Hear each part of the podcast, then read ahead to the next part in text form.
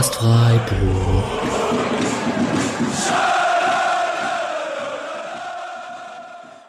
Dann, hallo und herzlich willkommen zur 144. Episode des Podcast Freiburg. Zweiter Spieltag ist vorbei. Der SC Freiburg hat zu Hause gegen Borussia Dortmund unglücklich, nicht so glücklich. Wir, wir reden gleich drüber, wie, wie, wir da, wie wir dazu stehen. Auf jeden Fall 1 zu 3 verloren. Am Freitagabend war das Spiel schon, jetzt ist schon Montag. Vielleicht haben sich die Gemüter ja ein bisschen beruhigt.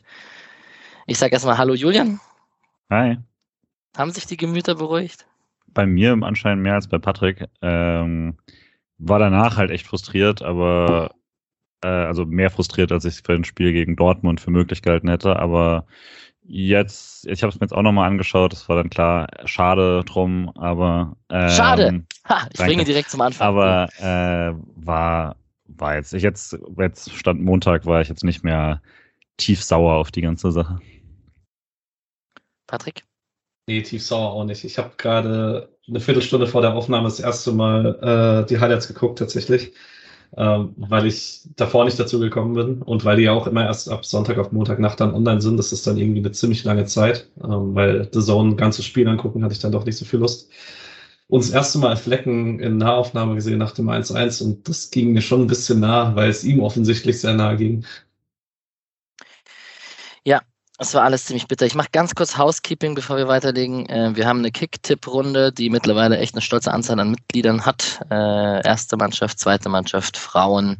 Sobald die Europa League-Spiele ausgelost worden sind, werden die wahrscheinlich auch noch da dazu kommen. Da freut sich der Julian schon. Fuck. genau. Ähm, genau, macht er noch mit. Noch ist die ähm, Runde beziehungsweise die, die Spielrunde noch nicht so weit fortgeschritten. Da kann man noch gut einsteigen und oben mitspielen, wenn man Wahrscheinlich muss man gegen den SC tippen, um erfolgreich oben mitzuspielen, weil alle SC-Fans für den SC tippen. Ja, ich weiß nicht, was die erfolgreichste Taktik ist. Lesita auf jeden Fall Spieltagssiegerin, ne? Mit ja. Zehn Punkten, äh, SC2 korrekt getippt äh, und den BVB auch jeweils exakt aufs Ergebnis. Herzlichen Glückwunsch. Aber es ist 1 zu 3, dafür gibt es eigentlich keine Props. ähm, ihr könnt für den Podcast spenden. Wir haben einen kleinen Spendenlink in den Shownotes. Da freuen wir uns, wenn ja, da was reinkommt, äh, über jede kleine Spende. Ob es ein Bierchen oder ein Euro-League Flugticket Sponsoring ist oder whatever. Wir werden sehen. Und ähm, ich weiß, dass viele von euch nachgefragt haben, dass die keine Sticker mehr haben und die Bestellung ist auch in den nächsten Tagen unterwegs und dann muss ich mir auf die Fahne schreiben, mal wieder ein paar Kuverts zu machen und ein paar Sticker hier deutschlandweit rum zu versenden.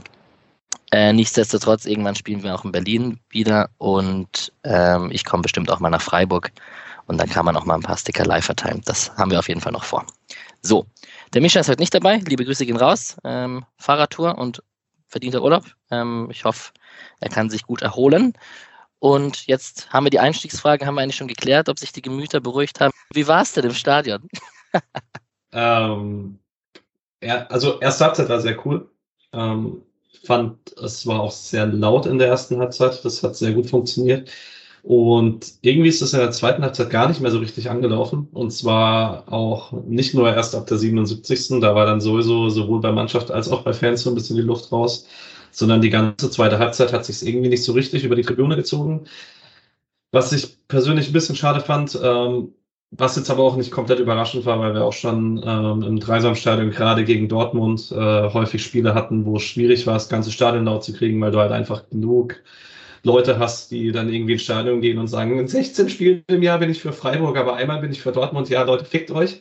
Ähm, aber die hast du halt gegen Dortmund und dann ist es immer schwierig, die Stimmung über das ganze Stadion zu tragen. Ich war auch zum ersten Mal seit einigen Jahren wieder da gegen Dortmund, weil es mich dann doch in der Vergangenheit zu sehr genervt hat, diese Bayern und vor allem Dortmund-Spiele. Dortmund würde ich echt sagen am schlimmsten mit genau solchen Leuten. Und dafür fand ich, war es doch deutlich besser auch als früher. Ähm, also sowohl erstmal auf der Süd habe ich fast niemanden gesehen, der da irgendwie jetzt so viele Dortmunder oder sowas dabei hätte. Ähm, und generell im Stadion, klar, es ist gegen Dortmund immer so, du hast diese gelben Flecken überall, das nervt. Äh, und mit Flecken gibt's ja eh, war jetzt eh nicht das beste Spiel dafür. Und ähm, dann, dann war es, also das ist immer nervig, aber ich fand es schon viel, viel schlimmer in der Vergangenheit. Und ich glaube, das ist auch, also dafür, dass es jetzt ein 35.000 Leute Stadion ist, ist es schon auch ziemlich, äh, ziemlich beeindruckend, dass der SC das mittlerweile doch so voll kriegt, dass man nicht mehr überall nur noch zwischen Dortmundern sitzt. Ähm, und fand auch tatsächlich, es war echt laut, auch dann in der zweiten Halbzeit nicht mehr ganz so, auch, auch wenn die leise Lautsachen immer noch sehr schön klappen. Ähm, aber fand es auch, also mir hat es echt Spaß gemacht auf der Tribüne. Das Spiel hat drei Viertel lang sehr Spaß gemacht. Eigentlich war da, also vom, vom Tag her danach, mein Vater meinte auch so, das war eigentlich alles super, bis halt auf den Schluss. Patrick, wollen wir noch kurz über Visca Barca haten oder wie sieht's aus? Ich bin allgemein nicht der Fan von Vloggern im Stadion. Ähm, ich habe bei Twitter gemerkt, vielleicht bin ich auch einfach zu Boomer geworden, weil äh, scheinbar ist die Generation ein Tick jünger, ist äh, wir dann nicht mehr so abgeneigt davon. Ich, kann's, ich kann persönlich nichts damit anfangen, ähm, von Leuten, die halt irgendwie den großen Fußballspielen hinterherreisen. Es ist irgendwie auch cool, dass ja Freiburg Dortmund irgendwie inzwischen dazugehört. Ähm, ja, aber es ist jetzt auch nichts Schlimmes. Es ist also, ich werde nachher noch über was anderes ein bisschen mehr haten als über Viscabasa im Stadion. Ich fand's krass, weil ich mir dann doch angeschaut habe. Ich wusste nicht, dass er einfach like, legit ein Celebrity ist. Also mehr als Spieler teilweise, würde ich sagen, bei den Kids. Das war klar, es ist sein Video und er ist ein Selbstdarsteller, ist ja klar. Also nehme ich das mal an, so von den Sachen. Aber aber das war ja, da kamen ständig irgendwie Leute anscheinend zu ihm. Anscheinend ist das, ich bin doch mehr raus aus der Sache, als ich dachte. Könnte man, könnte ich als Berliner direkt einen Bogen schlagen zu Delay Sports und dem mhm. Berliner C-Ligisten, der gerade mit 1000 Zuschauern 5 zu 1 gewonnen hat in der C-Liga und da auch lauter Kiddies irgendwie. Also das ist schon alles ziemlich crazy. Vielleicht sind Wann werden halt, die von Friedrichshain geschlagen? Ja, ich hoffe bald, ja. Müssen, müssen wir irgendwie hinbekommen, dass wir mal gegen die spielen. Äh, guter Übergang eigentlich. Äh, ich kann kurz von mir erzählen, wie ich das Spiel verfolgt habe. Ich hatte Freitagabend Abschlusstraining mit meinen Jungs vom SFC Friedrichshain und wir waren da im Vereinsheim und haben geschaut. Ähm, paar Dortmund-Fans waren da. Ich als einziger richtiger Freiburg-Fan. Nee, stimmt gar nicht. Mein Kollege kam noch vorbei, der auch Freiburger ist. Und ähm, dann haben dann aber so über die Zeiten waren wir dann so 20, 30, 40 Leute, dann von anderen Mannschaften noch, haben auch, auch noch zugeschaut.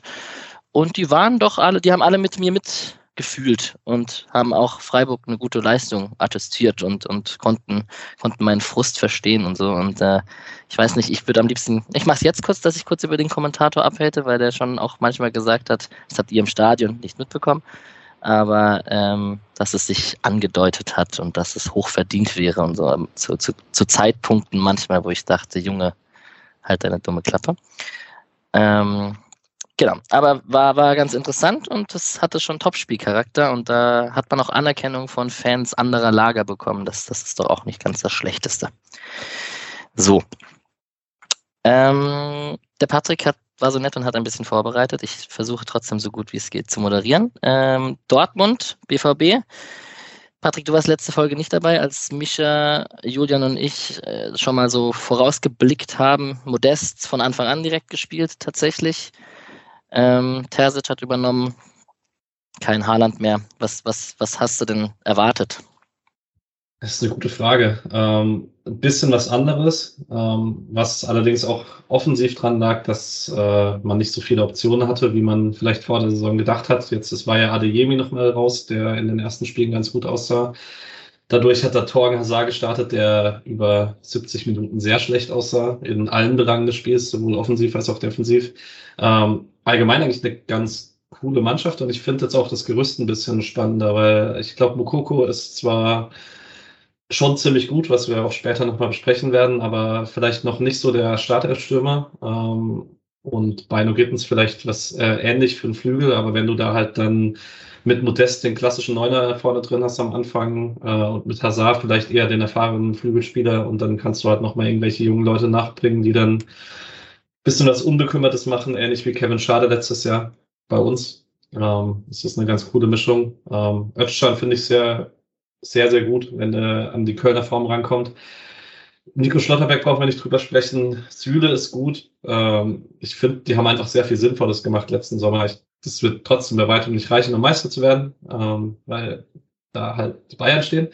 Ähm, aber also ich finde, das ist eine ziemlich gute Dortmunder Mannschaft. Ich bin nur persönlich nicht so ähm, überzeugt vom Terzic. Also zumindest, äh, wenn es darum geht, ein eigenes Spielsystem aufzuziehen, weil ich hatte das Gefühl, wo er das erste Mal Dortmund-Trainer war, hat es in der wirklich guten Phase gut funktioniert, weil man das, weil man ein ganz gutes Gerüst hatte und vorne haben halt Sancho und Haaland, Sancho und Haaland Sachen gemacht. Und ich weiß nicht, ob der Kader jetzt dieses Jahr so diesen herausstechenden Spieler hat, der das irgendwie über 34 Spiele machen kann. Ähm, ich glaube, dass Dortmund daran dann am Ende scheitern wird.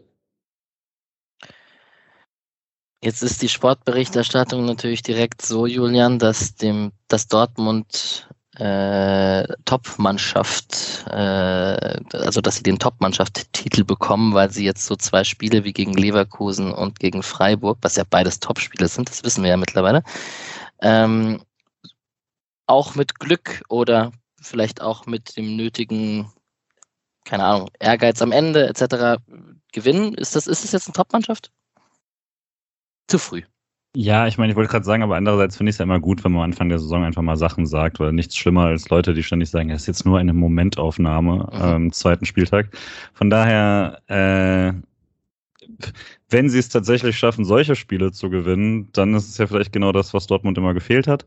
Und dann tatsächlich, aber ich finde, dafür war auf zu lange Zeit in beiden Spielen, aber vor allem hier ähm, dann doch zu wenig doch zu wenig spielerische Idee daraus, was da möglich ist, weil das sieht man ja in einzelnen Aktionen. Ähm, und klar, das kann sich dann auch einspielen und ist eh natürlich schwierig, wenn du jetzt Modest da vorne reinsetzt, der seit was, Dienstag oder so überhaupt erst da war.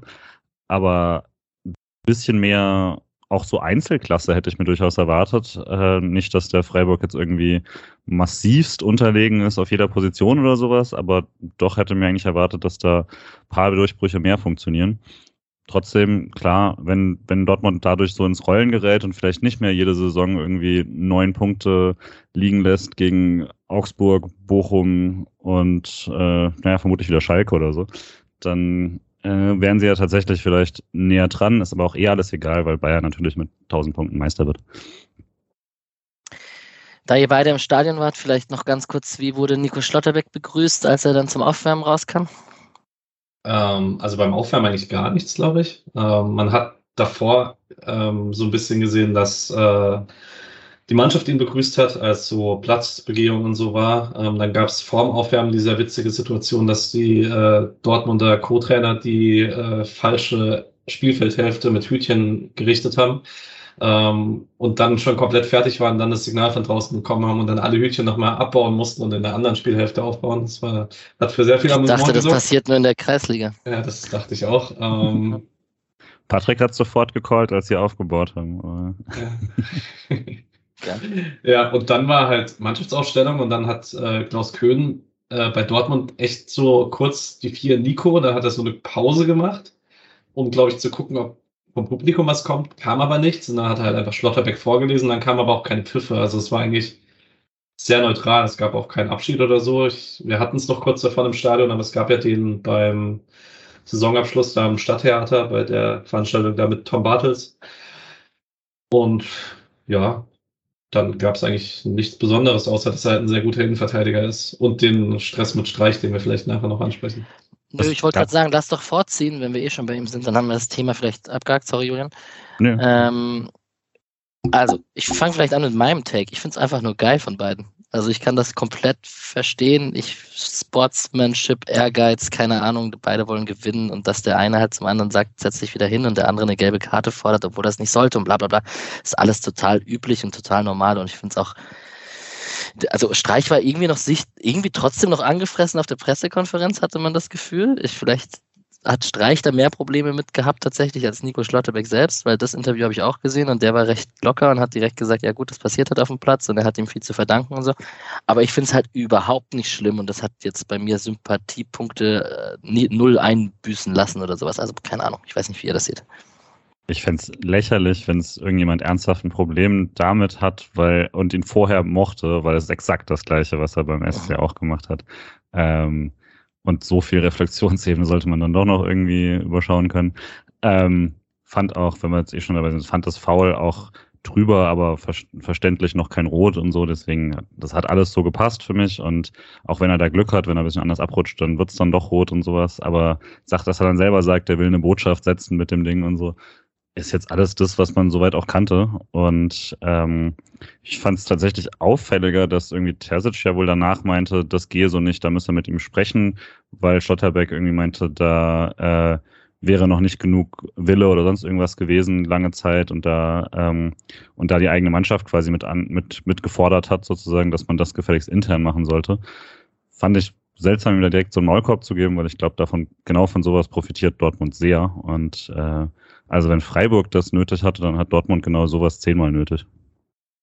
Stimmt, die, die Mentalitätsdebatte kann Nico Schlotterbeck also lösen. ja. Ähm, gehen wir zum SC rüber. Wir haben Flecken, Sedea, Ginter, Lienhardt, Günther, Eggestein, Höfler, Doan, Schalay, Grifo, Grigoric. Das ist ziemlich einfach, weil es die gleiche Aufstellung wie gegen Augsburg ist. Patrick, äh, du warst letzte Woche nicht dabei. Wir haben über die einzelnen Spiele ausführlich gesprochen. Ich glaube eigentlich, dass nach einem 14-0 gegen Augsburg das nicht sehr überraschend war. Oder hast du da irgendwie mit einer Dreierkette gerechnet oder mit der, irgendeiner Auswechslung? Eine Auswechslung eher nicht, ne? Nee, also in dem taktischen Gerüst mit nichts gerechnet. Ähm, Dreierkette ist immer eine Möglichkeit, weil gerade gegen Dortmund oder halt gegen eine Spitzenmannschaft bei Streich immer möglich ist, dass er sagt, okay, das sind so die drei, vier Mannschaften, wo ich noch einen individuellen Gameplan dagegen mache. Ähm, dann, keine Ahnung, wäre wahrscheinlich jemand von Doan, Schalloy oder Gregovic rausgefallen und man hätte halt mit Sique rechts gespielt oder mit Cedilia rechts und mit Kevin oder Gulde hinten, aber ich fand's logisch und ähm, vor allen Dingen halt so, wie man es angegangen ist. Man hat ja kein klassisches Dortmund-Spiel draus gemacht, sondern äh, man hat es halt auf Augenhöhe gespielt, nicht wie ein Underdog. Ja, hast du direkt geschrieben hier im Skript mit, hat man gar keinen Respekt mehr. Man, man, man geht ordentlich rauf, auch gegen Dortmund und lässt sich da nicht einschüchtern. Ähm, ist das neues Selbstvertrauen oder wie, wie, wie, war das, wie kam das im Stadion rüber eigentlich? War, war man davon verwundert oder ist das auch vielleicht eine taktische Herangehensweise, was das, was das Stadion und die Tribüne gleich mitzieht von Anfang an? Das auf jeden Fall. Ich glaube, ähm, man hat halt auch das richtige Spielermaterial dafür auf dem Feld gehabt, weil alle elf Leute halt diese intensiven Läufe auch konsequent machen können. Und ich habe mich so ein bisschen an Urs Fischer und Union Berlin erinnert gefühlt gegen den Ball, weil man doch einen für Freiburg sehr untypischen, krassen Mannbezug hatte. Das äh, war dann vor allen Dingen auffällig, wenn Guerrero seine komischen Wege gemacht hat, ähm, dass dann der, egal ob es dann Sildilia war oder Doan war, der gerade der Gegenspieler war, einfach super weit gefolgt ist und man halt immer diesen Mann gegen Mann Bezug äh, hatte. Und das ist ja das, was Union macht, immer direkte Zweikämpfe äh, suchen und dann halt entweder den Zweikampf gewinnen oder den zweiten Ball gewinnen. Und dafür brauchst du halt eine krass hohe Intensität und Spieler, die das halt irgendwie mitgehen können. Und ähm, als weiter Vorgriff ähm, auch wenn es daran dann später nicht lag. Aber die Gregoritsch-Petersen-Auswechslung hat schon ein bisschen gezeigt, äh, wie schnell diese taktische Herangehensweise dann nicht mehr funktioniert, wenn du dann einen hast, der diesen unglaublich intensiven Weg nicht gehen kann. Ja, das war schon bitter. Petersen hat 3-0 verloren am Ende. Es gab schon angenehmere Abende für den Nils. Spielt sich Sildia gerade als Rechtsverteidiger Nummer 1 fest, Julian? Also 75 Minuten lang hätte ich gesagt ja und eine Viertelstunde lang hätte ich gesagt auf keinen Fall. Deswegen bin ich jetzt so ein bisschen so schlau wie vorher. Also ich fand die letzte Viertelstunde wirklich schlimm, äh, auch weil ich es gerade dann nochmal angeschaut habe. Da waren wirklich mehrere Sachen, wo ich super unzufrieden war. Ich habe aber, ich glaube, in der 70. mich zu Patrick getreten und meinte, der macht so ein gutes Spiel. Ich bin, also klar, ein, zwei Sachen, aber super souverän gegen Dortmund. Das ist echt gut. Von daher also ich glaube, wenn man davon spricht, irgendwie dieses, was ja dann doch so das Thema war nach dem Fleckenaussetzer, war ja dann so Momentum und sowas, wo wir jetzt nicht der größte Fan von bin als Analysekategorie, aber wenn man davon spricht, dass irgendwas kippt, dann trifft das natürlich so einen jungen Spieler am ehesten. Von daher kann ich bis auch damit mitgehen. Gleichzeitig hat Dortmund ihn dann auch, also einfach da auch dann deutlich mehr attackiert. Weiß nicht. Also ich fand insgesamt war ich eigentlich lange Zeit sehr zufrieden und dann halt wirklich eine Ausnahme, Viertelstunde, äh, bei der es gar nicht lief. Die paar Sachen, die mich dann schon immer gestört haben, gehen, sind weiter so. Das ist aber eben für so einen jungen Spieler auch noch voll okay. Ich sehe aber trotzdem vor allem nicht, wie man jetzt aktuell Sique drüber setzt, weil ähm, ich jetzt nicht so richtig die Situation sehe, wann er kommt, es sei denn, man liegt halt mal 2-0 hinten gegen Stuttgart oder sowas. Aber von, von Beginn an sehe ich es aktuell nicht. Ähm, vielleicht noch kurz zur letzten Viertelstunde und auch dann im äh, Vergleich mit äh, zu Sildivia, weil der Vergleich dann auch ganz gut passt, weil er davor sehr viel gegen Malen spielt und dann gegen Beino Gittens und Brandt. Und es passt halt auch ganz gut zu dieser taktischen Herangehensweise, weil der Nachteil am großen Mannbezug ist halt, das siehst du auch bei der, der Hutchance in der zweiten Halbzeit. Wenn du dann mal in einem Tripling überspielt wirst, muss irgendjemand aus diesem Mannbezug raus. Und ähm, das war halt in der letzten Viertelstunde, ist man regelmäßig so, ist Beino Gittens oder Mukoko oder Brandt sind an einem Mann vorbei. Und dann musst du dich als Abwehr taktisch entscheiden. Und das äh, ist so ein bisschen bei Sevilla noch eine Schwäche. Und das ist auch ein Grund, warum ich es bei Sikir noch weniger sehe, weil das halt auch seine Schwäche ist. Und wenn du deine Abwehr zu vielen schnellen Entscheidungen zwingst, dann machst du halt bei jungen Spielern eher Fehler. Die macht Kübi wahrscheinlich nicht. Ja, und wenn wir gerade bei ihm sind, weil es im Stadion fand ich es nochmal auffälliger, diese Einwürfe sind so krass, die er da macht. Also die ballert er da echt übers Feld. Das ist äh, eine richtige Waffe. Ich wollte gerade sagen, das hat Manfred Bausch auch kommentiert. Ähm, ist ja auch eine, eine Großchance entstanden von Schalay, ähm, wo Grigoritsch verlängert und so. Das ist schon eine gute Waffe auf jeden Fall. Und ähm, der gute, mein lieber Ben Scholli, hat gefragt, ob Kübler ihn nochmal verdrängen kann. Das haben wir damit jetzt auch erstmal geklärt, dass wir es eher nicht wissen. Ja, und ein Punkt vielleicht noch zu den Einwürfen. Ähm, es ist halt auch sehr witzig, dass du äh, bei einem Defensiv, also offensiver Einwurf, coole Waffe, aber du nimmst auch beim Defensiveinwurf dem Gegner die Pressing-Chance, weil es super häufig jetzt schon passiert in den ersten drei Spielen, dass so Ginter Höfler und der nahkommende Doan zugestellt wurden und Sildilia einfach über alle drüber wirft und dann an, auf Lienhardt oder Günther und das ist dann halt einfach weg, diese Situation. Ja, ist nice. ganz witzig. Ich komme langsam mal zu den Highlights. Ähm, den Rest werden wir sicherlich anhand den Highlights besprechen. Ähm, ich fange mal ganz kurz an mit zwei Schusschancen für jeweils eine Mannschaft. Eine von Malen, äh, der von links nach innen zieht und recht mittig schießt. Ich fange direkt mal an. Dieses recht mittig schießen und nicht so platziert zieht sich bei Dortmund so ein bisschen durch. Da sind so drei, vier Schüsse bei Dortmund, wo sich auch mein Dortmunder Kollege aus der Mannschaft ziemlich aufgeregt hat. Das können die mal ein bisschen platzierter schießen. Bei Flecken musste wirklich nur diese klassische Bewegung mit den den Armen vor der Brust machen, dann hatte der Ball sicher. Ähm, und in der zehnten Minute gab es äh, Doan an Guerrero vorbei auf Eggestein und der aus 20 Metern schießt auch kein Problem für Kobel. Äh, noch eins zu Distanzschüssen. Ähm, das war in der ersten Halbzeit sehr auffällig und man macht eigentlich das ganze Spiel durch. Wenn dann Dortmund eine Schusssituation hatte, man löst diese auf, also die Zuteilung die auf am Strafraum. Ähm, es gab, glaube ich, die eine Schusschance für Modest im Strafraum.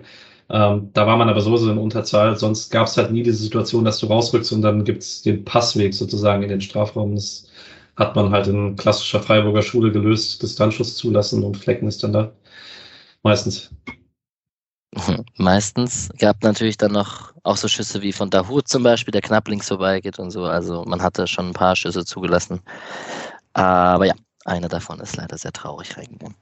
Machen wir erstmal in der 17. Minute weiter. Ähm, wir haben ja einen neuen Spielmacher auf links hinten, der Vincenzo Grifo heißt, der jetzt da immer öfter auftaucht und also so tief das Spiel gestaltet und Günther so hoch steht, das ist schon wirklich. Also kennt ihr eine andere Mannschaft, die das so macht übrigens? Also kennt ihr einen Spielertypen wie Grifo, der das so macht? Mir ist keiner eingefallen, als ich darüber nachgedacht habe. Schweigen. Müsste ich länger nachdenken. genau. Ja, genau. Gesta bei Barcelona, der hat häufiger mal linken Flügel gespielt. Schöner Vergleich. Ja, den, den lassen wir einfach mal so stehen. Auf jeden Fall ähm, super wunderschöner, flacher Schnittstellenpass zwischen Außenverteidiger und Innenverteidiger auf unseren Zug auf links außen. Ähm, und der möchte noch querlegen, ziemlich scharf und Kobel kriegt das Bein, glaube ich, dazwischen. Ähm, ja, Julian was halt auch, also die gleiche Szene gab es eigentlich so ein paar Minuten vorher schon mal, nur dass der dann noch, da wurde er dann direkt am ersten Pfosten geklärt und so, das hat echt so gut funktioniert und deutet sich ja dann auch noch später mal an, dieses, also der linke Anker war richtig, richtig gut in dem, in der ersten Halbzeit und ähm, hat auch eine, ja, also bei den beiden ja jetzt nichts Neues, aber halt auch eine, äh, auch, also die Laufwege waren richtig gut und dass sie dann halt auch so gut getroffen wurden. Fast ein bisschen schade, dass dann äh, aus den Aktionen halt nichts wurde, weil es halt dann noch ein paar Mal so eine Aktion gab, wo ähm, einfach Günthers Hereingaben dann nicht klappen. Aber diese Grifo-Schnittstellenpässe waren an dem Tag echt nochmal Next Level. Äh, zwei, also ein Punkt und eine Frage an Kreisliga-Fußballer. Äh, Punkt eins hat auch so gut funktioniert, weil Torgen Hazard einfach überhaupt nicht nach hinten gearbeitet hat und äh, Meunier sich häufiger entscheiden musste und dann irgendwie nichts gemacht hat, zu halber bei Grifo geblieben ist und dann Günther nicht folgen konnte. Das war krass schwach für einen Torgen Und dann die Reingabe auf Gregoritsch. Kobe spekuliert zu extrem nach draußen, muss er den einfach in den kurzen Posten schieben, äh, auf den kurzen Posten schieben, Günther. Und das hast du, das war jetzt die Kreisliga-Frage, oder? Ja, klar. Hättest du ja. den als Fußballer einfach frech ins kurze Eck geknallt. Klar. nee, also, keine Ahnung. Wahrscheinlich, also ich, ich fand die Reingabe eigentlich ziemlich gut. Ich fand es war ziemlich gut von Kobel gemacht, oder? Am Ende, würde ich mal behaupten. Ähm, ja, aber also auf jeden Fall ziemlich bitter. Günther hat ja nachher noch eine Situation, wo er, wo er Reus auf der Grundlinie aussteigen lässt. Ähm, generell von, also wie Julian schon gesagt hat, von Günther einfach auch einfach ein sehr gutes Spiel. Die profitieren halt voneinander. Und dass wir da mit Doan jetzt auf der anderen Seite auch jemanden haben, der ein ganz guter Unruheherd ist, tut den beiden sicherlich auch nicht schlecht. Voll. Und äh, weil wir gerade da sind, direkt vor dieser Aktion gab es diesen Doan Fallrückzieherversuch. ich auch einfach geil fand von den, einfach vom Anspruch an sich selber, den so zu machen. Fand ich gut. Scholler halt die haut die manchmal ja auch schon raus, aber äh, irgendwann in der Saison wird er schon klappen und dann drehe ich komplett am Rad. Das neue Freiburger Selbstvertrauen. In der 22. Minute gab es die erste gefährliche Modestaktion im Trikot der Dortmunder. Wir haben die überspielen das Pressing über links, ähm, übermalen Modest, der lässt klatschen auf Reus, glaube ich. Steht, ja, das stimmt. Lässt auf Reus klatschen und bekommt den Ball direkt wieder zurück. Und dann ist der Abschluss tatsächlich ziemlich schwach mit links. Aber da konnte man erahnen, wenn Modest vielleicht sich einspielt mit den Schnellen um ihn herum, dass dieser Boxspieler Modest tatsächlich auch funktionieren könnte in Zukunft. Und es gibt ja schlechtere Defensiven als die Freiburger. Nicken. Also in der 31. Minute befängt Guerrero einen Befreiungsschlag von Höfler ab. Gute Situation im Stadion. Da hat Julian an meiner Seite, wäre fast gestorben. So. ähm, am Ende folgt die Flanke auf Modest, der knapp drüber köpft. Also man hatte zwei, drei Situationen von Modest auf jeden Fall. Modest bekommt ihn so ein bisschen Rücken, muss dann irgendwie hinspringen und schafft das nicht mehr richtig Druck hinter den Ball zu bekommen. Und vielleicht kommen wir direkt zur 34. Minute, ähm, wo Schalai ähm, Gregoritsch durchschickt und Monier kann ihn nur per Foul stoppen. Andersrum. Und, Andersrum. Boah, ist schwierig, wenn man es nicht ganz durchgelesen hat, was der Patrick da so ausführlich geschrieben hat. Ja, in der 34. Minute schickt Gregoritsch Schalay durch, der ist nur mit einer Foul zu stoppen von Meunier. Und ähm, da habe ich laut im Vereinsheim rumgeschrien, äh, ist wie ein Elfmeter für den SC Freiburg. Mhm. Natürlich nach dem Augsburg-Spiel. Ähm, war das auf eurer Seite? Nee. nee, das war auf der gegenüberliegenden Seite. Wir haben, glaube ich, kein einziges Tor bei uns gehabt. Oder? Ah, sehr ja. gut. Wie Pokalfinale. Reverse ja. Kaiserslautern quasi auch. Ähm, ja, aber man, man ist so schon, also es ist schon krass, wie Grifo da momentan steht mit dem Selbstvertrauen, das er hat. Und man denkt einfach, das ist einfach todesgefährlich und Kobel konnte den einfach nur noch über die Latte lenken. Das ist fast wie in Zweitliga-Zeiten, ja. Also in der, in der zweiten Liga und dann, ich erinnere mich noch, erste Pokalrunde nach dem Aufstieg und da habe ich dann auch mal gesagt, ey, wenn so 20, 25 Meter vom Tor wie 11 Meter und dann ist ihm irgendwann das Selbstverständnis so ein bisschen abhanden gekommen, aber scheint es da zu sein. Ich hoffe, das hält. Und ähm, ich fand es euch das bei The Zone mir nochmal angeschaut alles und ich fand es sehr seltsam, dass sie beiden dann irgendwie so meinten, ja, klar, ein Grifo kann den immer auch mal bringen oder sowas, aber ich erwarte ja eigentlich den Ball, weil ich im Stadion war, ist null Prozent Chance, dass er hier nicht schießt. Also null Prozent Chance. Nach, nach letzter Woche, nach dem Ding, den, den haut er direkt drauf. Gar keine Frage. Und hat ja auch fast geklappt. Bisschen zu weit sind Mitte vielleicht noch, aber aus dem Winkel richtig, richtig guter Schuss. Und äh, Kobel macht es auch gut. Ja, und da war ich schon wieder geneigt zu sagen, der ist halt momentan oder insgesamt einer der besten Standardschützen Europas. Also ja. das klingt so verrückt, das einfach so zu sagen, aber es ist halt, es fällt, fallen einem nicht viel mehr ein und ich habe dann hier natürlich halb angetrunken nach dem Training schon mit den ersten zwei Bier drin, habe ich natürlich hier von Breisgau, Beckham und bla bla bla geredet und so. aber es ist schon ein krass hohes, konstantes Niveau, von das er dann den Freistößen auspackt und das, ähm, ich vermisse Höhler. Wir brauchen mehr Freistöße. Stimmt. Ähm, wer möchte sich denn an die, an die 1-0-Führung des SC wagen mit den drei Gs? Ähm, ich fange kurz mit dem F an vor den drei Gs, äh, beziehungsweise sogar vor den vier Gs eigentlich, um genau zu sein. Ähm, es gibt ja eigentlich den Eckball nach diesem Freistoß. Also nach dem, und der Eckball ist nicht so gefährlich, wird geklärt, landet bei Flecken. Und ähm, man macht das ja dann häufig, dass man so ein bisschen vorne in Besetzung bleibt und Flecken einen langen Ball schlägt und er schlägt ihn genau hinter die Kette zu Grifo. Das ist schon mal ein sehr guter langer Ball. Ähm, Grifo legt ab auf Günther. Und die Flanke von Günther, ich war im Stadion überzeugt, bis ich das Spiel nach, also bis ich das Tor nach dem Spiel gesehen habe, dass das Shadow gewesen sein muss, der den Ball abgelegt hat für Gregoritsch, weil man nur gesehen hat, dass da ein Mann so in der Duft steht. Und ich hatte nicht so an Ginter gedacht, tatsächlich, in der Situation. Aber schöne Ablage und dann ist das ein Traum von einem Kopfball einfach. Ich kenne keinen Spieler auf der Welt, der den besser hätte setzen können. Vielleicht machen wir jetzt mal ein paar, ein paar Mal die Europa- und Weltkategorien wieder ein bisschen kleiner. Aber Vorbereitung auf September, Junge. Sandro Wagner hat ja, hat aber auch, um das gleich wieder groß zu machen, gesagt, was Messi mit den Füßen macht, macht Gregoritsch mit dem Ja, Kopf. gut. Ähm, ich, also war fantastisch, dass Ginter überhaupt da vorne bleibt, ist schon krass und auch ein, ein Statement quasi, was man da erwartet, dass der Ball auch wieder zurückkommt und dass das wieder gefährlich wird, das gegen Dortmund, weil, also in vergangenen Jahren hätte gegen Dortmund die Devise auch beim sehr, auch beim Mitspielen in Freiburg quasi gewesen. Natürlich muss der Verteidiger jetzt wieder zurück. Also auch ein Nico Schlotterbeck sollte da nicht vorne stehen bleiben oder sowas gegen Dortmund. Das ist dann vielleicht gegen Augsburg oder sowas. Und das fand ich dann auch schon krass beim nochmal gucken, dass er da einfach geblieben ist, weil ich dachte, das wird schon nochmal gefährlich. Ähm, und geil vorgelegt. Aber ja, so ein Finisher hatte man jetzt tatsächlich dann mit dem Kopf dann eine Weile auch nicht. Oh, das ist so ein guter Kopfball. Also dieser, dieser Lupfkopfball da ins lange der ist auch absolut unhaltbar. Da kann der Torwart gar nichts machen, ob er springt oder nicht. Kleines Augenzwinkern, er weiß, wer gemeint ist. Und ähm, ja, einfach nur beeindruckt. Äh, ich habe 15 Tore getippt. Er hat schon zwei. Übrigens. Der Countdown läuft. 1-0 Führung. SC Freiburg. Stimmung im Stadion. Hervorragend. Bombe. Also tatsächlich Bombe. da richtig, richtig gut. Und vor allem ab da wird's ja, jetzt so zwei, drei Minuten dauert's noch, aber ab so kurz danach wird's ja auch wirklich eine komplette Offensive von Freiburg. Vorher war ich schon echt begeistert, dass man wirklich auf Augenhöhe einiges versucht, aber ab dann würde ich ja sagen, ist man die bessere Mannschaft. Ob und ich dachte, das wäre vielleicht mein Stadioneindruck, aber danach habe ich es ja von so vielen Leuten gelesen, dass das schon objektiv so ist und dann waren auch wirklich alle mit dabei. Also die zehn Minuten vor der Halbzeit waren krass.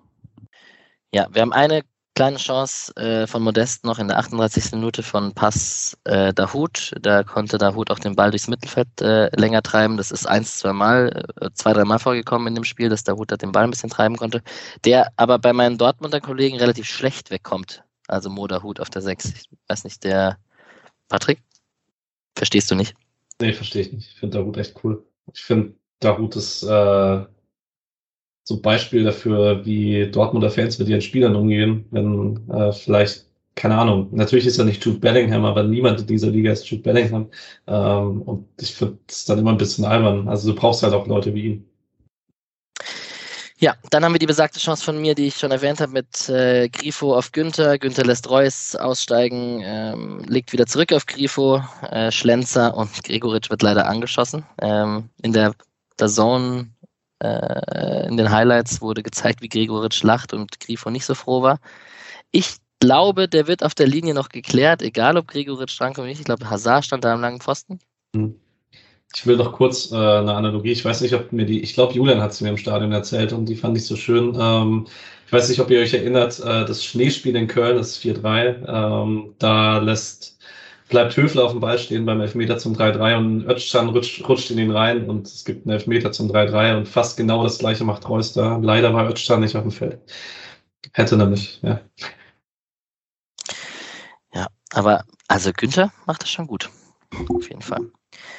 Und dann haben wir am Ende sogar noch eine Flanke von Eggestein. Auch der Ball geht raus von Grifo übrigens. Und da steht bei mir jetzt in den Notes, dass Grifo überall zu finden ist. Also fand ich auch sehr beeindruckend. Hat man in der letzten Saison schon oft gesehen. Aber wir reden ja immer vom linken Anker. Aber in Wahrheit ist Grifo gar nicht immer am linken Anker zu sehen, sondern am Mittelfeldkreis geführt und holt sich den Ball auch da. Aber also der hat, der genießt sehr viele Freiheiten in seinem Spiel und das tut dem Freiburger Spiel auch gut.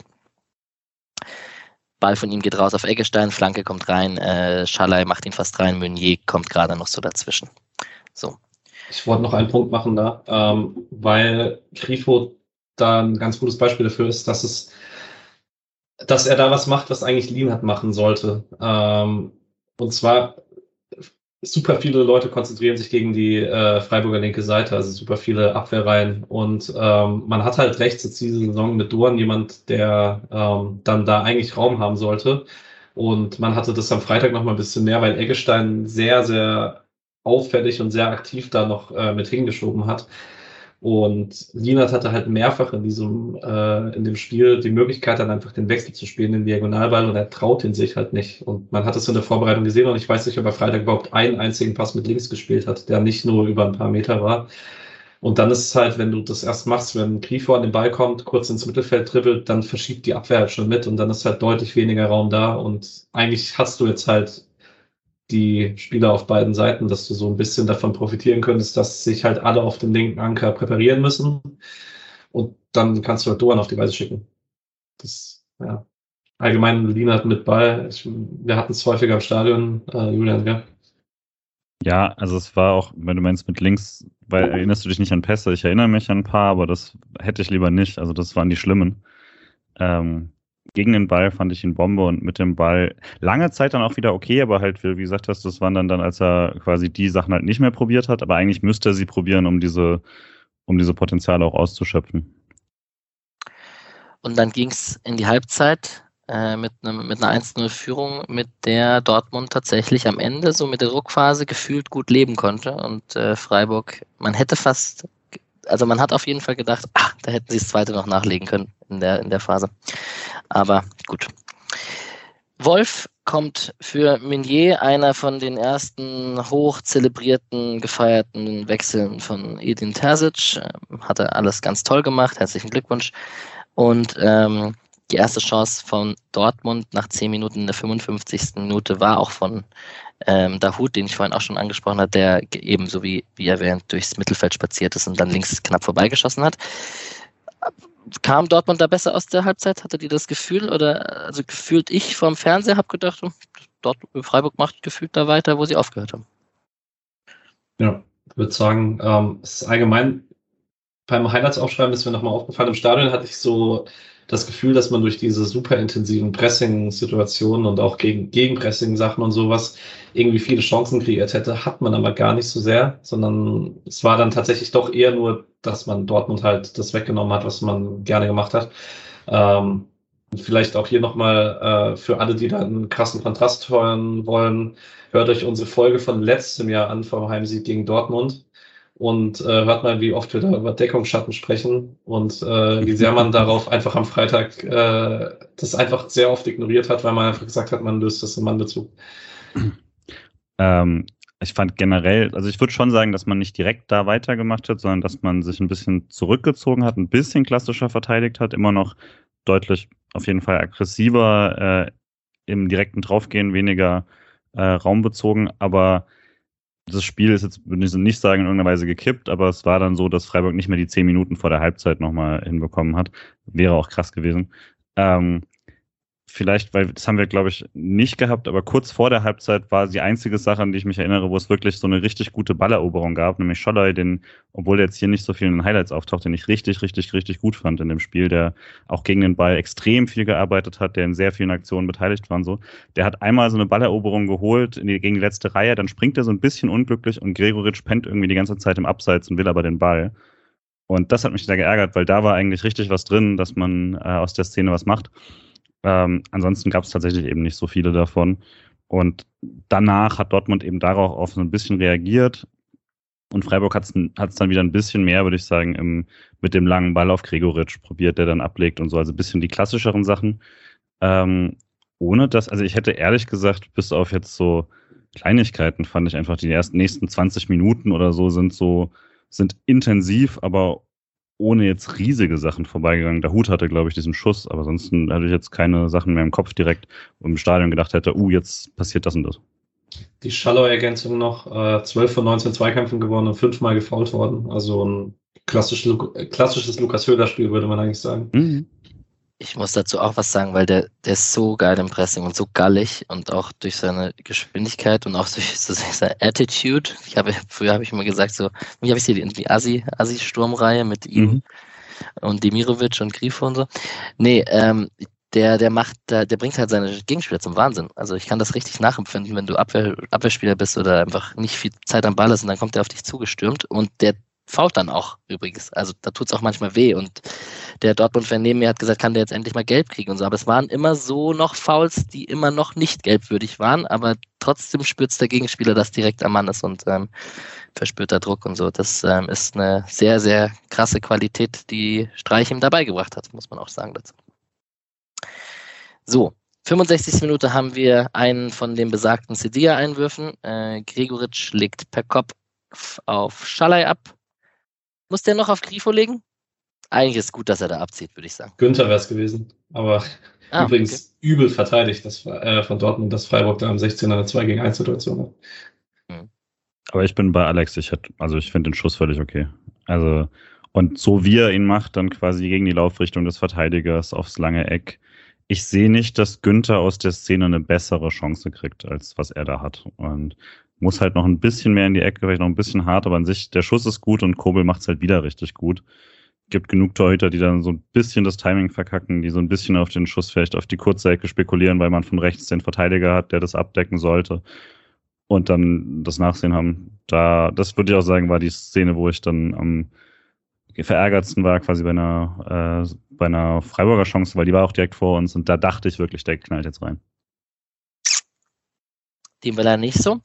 Ähm, zwei Minuten später haben wir die Nico Schlotterbeck gegen Doan-Aktion, die wir eigentlich schon besprochen haben. Ähm, Gibt es, glaube ich, gar nicht so viel mehr zu sagen als das, was am Anfang kam. Wenn wir jetzt aber gerade bei Doan, wie hattet ihr den so im Eindruck? Weil ich hatte so, also fand ihn wieder gut auf jeden Fall. Ähm, jetzt aber die Statistiken fand ich nochmal krasser, als ich es irgendwie im Kopf hatte mit den, also wie viel äh, Druckaktionen er da hatte. Quasi alle Freiburger Druckaktionen, wenn so Eggestein hat ganz viele und er hat halt irgendwie die meisten mit 31, obwohl er nur, vier, nur nicht mal durchgespielt hat. Ähm, das fand ich sehr beeindruckend. Ich hatte es jetzt gar nicht so krass äh, wahrgenommen. Wie, wie war der so für euch? Also ich habe es ja am Samstag in die Gruppe, glaube ich, geschrieben. Wenn Doan noch Tempo hätte, könnte er bei jedem Verein der Welt spielen, weil es echt krass griffig ist gegen den Ball, auch im Gegenpressing, gut auf engen Räumen, gute Passentscheidungen. Es war halt nur so zwei, drei Situationen, wo man dann echt ihn mal in den Raum geschickt hat. Und ähm, Guerrero ist jetzt auch nicht unbedingt der, der über Geschwindigkeit kommt, aber der konnte es dann trotzdem über Geschwindigkeit lösen gegen Dorn. Das ist halt die eine Sache, die er nicht mitbringt, aber wenn er diese eine Sache mitbringen würde, wäre er halt auch dann wirklich zu gut für Freiburg. Aber ich glaube, wir werden sehr, also wir sagen es jetzt wahrscheinlich das dritte Spiel in Folge, aber wir werden sehr, sehr viel Freude an Dorn haben diese Saison. Ja, ich finde es interessant, dass man, also mir war der nicht so bei, selbst bei Bielefeld nicht und also Eindhoven habe ich jetzt ehrlicherweise nicht so oft gesehen, aber mir war das nicht so bewusst, dass der so gut gegen den Ball arbeitet. Jetzt weiß ich nicht, ob er das schon davor so gemacht hat oder ob er das einfach schnell gelernt hat und Streich ihm das verklickert hat. Aber ist schon krass, dass man darauf offensichtlich auch achtet, dass der da ins Gefüge passt und das halt mitmacht, so wie man es in Freiburg machen muss. So schon bei Bielefeld in den Top 10 Pressures, Pressures der Liga. Also, okay. Also war das, hätte man das wissen können. Es gab Oder man von hört ihm, unsere Folge dazu, sorry. Ja, sehr gut. es gab in der 74. Minute noch eine Flanke von ihm, von rechts auf Gregoritsch äh, Kopfball, der drüber ging. Und dann kam ein Wechsel vom SC, den der liebe Patrick schon angesprochen hat. Petersen kam für Gregoritsch. War der platt? Ähm, also kurz zur Einordnung, ähm, so fünf Minuten vorher habe ich im Stadion gedacht, Gregoritsch muss verletzt raus. Da gibt es nämlich eine Ecke von rechts. Höfler geht einen kurzen Pfosten und springt ihm offensichtlich so in den Rücken, Hüfte und Gregoritsch läuft dann nach zwei Minuten unrund und fasst sich immer wieder am Rücken und schien dann aber wieder gut zu sein. Aber ich weiß nicht, ob Streich da halt einfach gesagt hat, okay, ich habe Petersen, der kann halt zumindest, der macht halt gegen den Ball wenig falsch. Du kannst halt die Intensität vielleicht nicht hochhalten, aber er weiß halt, welche Räume er besetzen muss und ist halt für ein Tor gut und so. Also schon jetzt nicht unsinnvoll, den Wechsel zu machen. Ist halt klar, wenn ich es jetzt nochmal entscheiden könnte und wahrscheinlich auch wenn Streich nochmal entscheiden könnte, hätte er vielleicht was anderes gemacht, hätte vielleicht auch Jean gebracht, der ein bisschen griffiger ist gegen den Ball. Aber. Petersen bringen ist eigentlich nie eine schlechte Idee. Ich würde auch sagen, jetzt für den Zeitpunkt des Wechsels, der ja auch mal wieder diskutiert wurde, wir haben im Stadion die ganze Zeit diskutiert, was, was würdest du machen, aber eigentlich hat sich nichts angeboten, fand ich. Also die Mannschaft, die auf dem Platz war, hat sehr gut gemacht. Und die, die langsam müde wirkten, also mein einziger war Doan, den ich gerne ein bisschen früher rausgehabt hätte, weil ich ihn dann wirklich platt fand, ungefähr ab der Aktion. Ähm, aber und dann auch war ich ganz froh, dass tatsächlich Schaller mal nicht raus musste, sondern dass Doan dann äh, quasi rausgegangen ist. Aber ansonsten fand ich halt alles, was du auf der Bank hast, sind wirklich gute Spieler, aber halt auch eher Spieler für einen Rückstand als Spieler, äh, die, die jetzt wirklich gegen den Ball ebenso gut werden wie die Startelf. Und dann fand ich jetzt irgendwie auch schwer zu sagen, ah, da hätte man irgendwie früher reagieren müssen, weil ich hätte gesagt, alles, was du da wechselst, ist eine schwächere Elf für die Spielsituation. Nur deutlich. Plus, wäre da doch ähm, Lukas Höhler vielleicht ganz gut dabei genau, zu haben. Klar, genau so eine Fall. Situation. Also das, das wäre schade, wäre auch safe gekommen. Also wenn du keinen Starter hättest, wäre auch safe. Äh, und ich habe auch viel gelesen, warum man nicht die Dreierkette gemacht hat mit Gulde oder mit Kevin oder so. Und den Gedanken kann ich verstehen, wenn irgendwie Dortmund in, dem, in der Zeit super viele Boxaktionen gehabt hätte, weil dafür bringt sie jetzt ein, bringt sie einfach was. Oder wenn Dortmund nicht probiert hätte, übers Zentrum zu kommen, sondern über die Breite, weil das kriegst du auch mit der Dreierkette besser abgedeckt. Aber für alles, was Dortmund gemacht hat, hat das eigentlich ganz gut funktioniert. Und das hat man ja daran gesehen, dass eben die einzige Dortmunder Torchance bis zum 1-1, das ja auch keine wirkliche Torchance war, dieser eine Dribbling durchs Zentrum war und Distanzschuss. Das, also keine Ahnung, welcher Trainer wechselt, wenn du gegen Dortmund in 30 Minuten eine halbe Torschance zulässt. Also, ja. Voll. Ich habe unterschlagen, dass äh, Terzic weiter gewechselt hat und Beino Gittens und Mokoko für Hazard und Malen kam. Ist ja nicht ganz unwichtig jetzt für die Folgeminuten. Julian, du hast das wunderbare Fleckenwatch vorhin gebracht. Was sagen wir denn zum 1 zu 1 und wie bitter war es denn? Es war wenigstens auf der anderen Seite nicht genau vor euch dann hat es ehrlich gesagt noch schlimmer gemacht, weil ich dadurch äh, überhaupt nicht, also nicht, nicht dachte, dass er tatsächlich reingeht, auch als er schon da, da so rumspringt. Dachte ich, oh, das war aber gefährlich oder so. Aber erst als wirklich alle gejubelt haben, habe ich realisiert, dass der tatsächlich drin ist, also auf der anderen Seite gejubelt haben.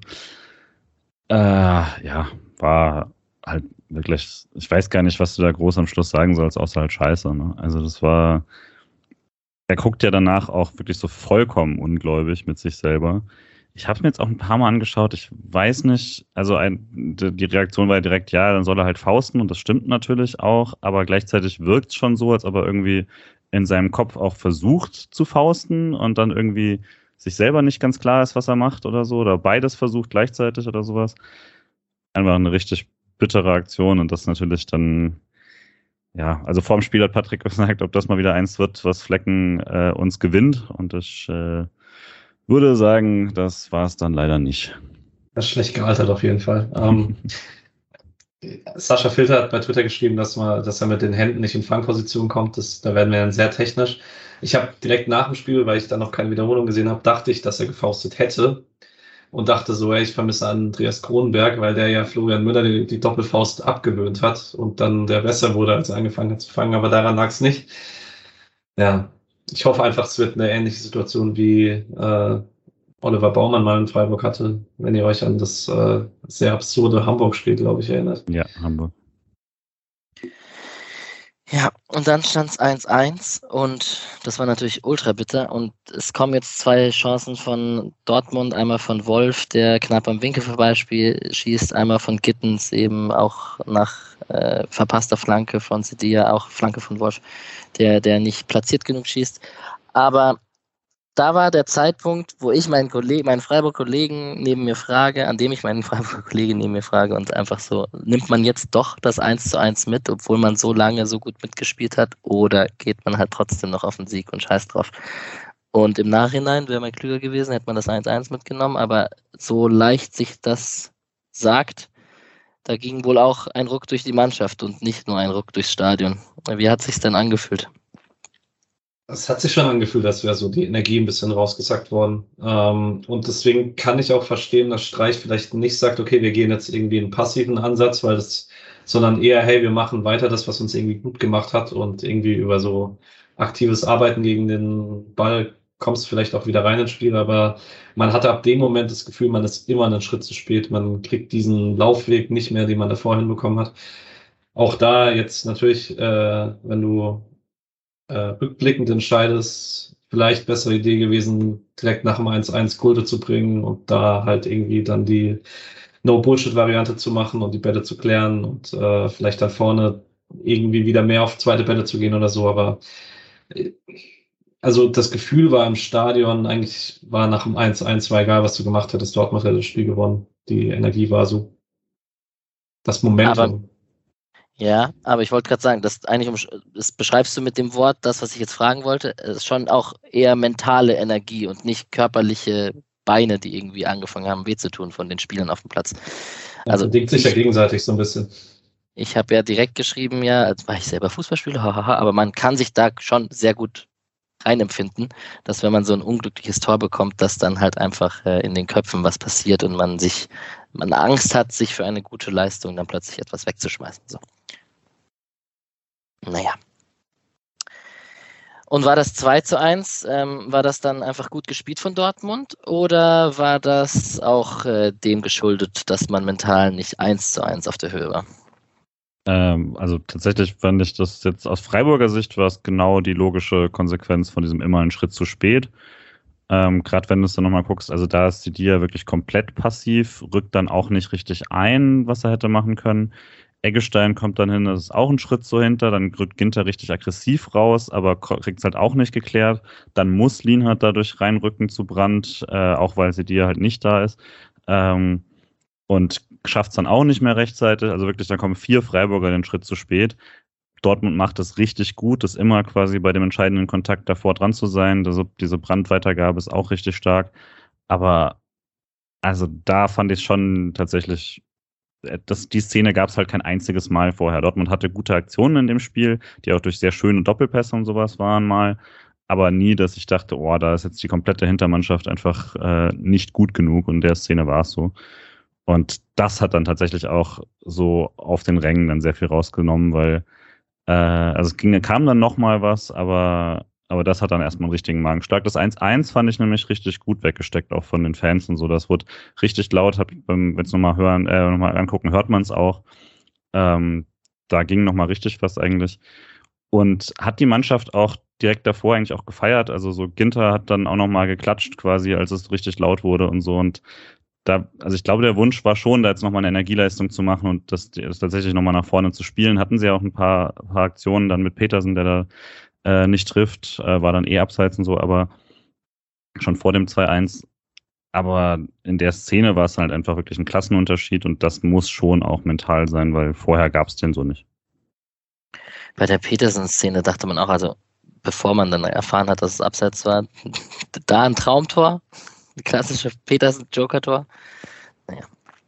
Ja, und dann war es, äh, es gab dann direkt nach dem 2-1 gab es noch eine Petersen-Szene, die habe ich gar nicht rausgeschrieben, wo er eine Verlängerung bekommt und wahrscheinlich, weil er den davor nicht getroffen hat, er hätte halt die Möglichkeit, den First Contact äh, zu nehmen aus einem ganz guten Winkel, nimmt einen Kontakt und dann ist der Schussweg zu. Ähm, ja, es sollte nicht so richtig ein Petersen-Spiel werden, leider. Nee, Tre und Weißhaupt kamen für Duan und Grifo am Ende. Aber äh, Trey hat sich äh, perfekt die Rückennummer 11 von Demi verdient, weil eine Minute auf dem Feld, zwei Fouls und eine gelbe Karte. Das war sehr, das hat sehr an Demi letzte Saison erinnert. Nice. Und beim 3 zu 1, das war dann die Entscheidung des Spiels leider. Ähm, Ballverlust von Lienhardt. Du hast hier Foul, Fragezeichen stehen. Ich habe da tatsächlich in keiner Wiederholung wirklich eins erkannt. Ähm, Ball landet bei Wolf, der lässt Günther aussteigen, so wie Günther das selbst schon gemacht hat, aber er macht halt noch mit der Hacke und Weltklasse technisch, war, das kann man sich bei Wolf immer noch nicht so richtig vorstellen und macht den ganz gut rein. Vielleicht muss man da tatsächlich mal ein Lob erwähnen, weil der hat eine richtig gute Halbzeit gespielt. Wenn man alle von, von den zwei anderen reden oder von den drei anderen, die da reinkamen, Wolf war tatsächlich ziemlich gut war klar die Game-Winner-Einwechslung. Also das war, er war der, würde ich sagen, beste Dortmunder in der zweiten Halbzeit. Ich habe noch getönt in der Halbzeit, dass er ihn gerne bringen kann. Er kann eh nichts und so. Ist richtig aufs Maul gefallen damit. Ähm, hatte die komplette Halbzeit immer wieder Gefahr auf der rechten Seite. Äh, nachdem Monier eben der, mit der schlechteste Dortmunder war, war der Unterschied natürlich noch mal so, noch deutlicher. Ähm, und das war dann die Krönung.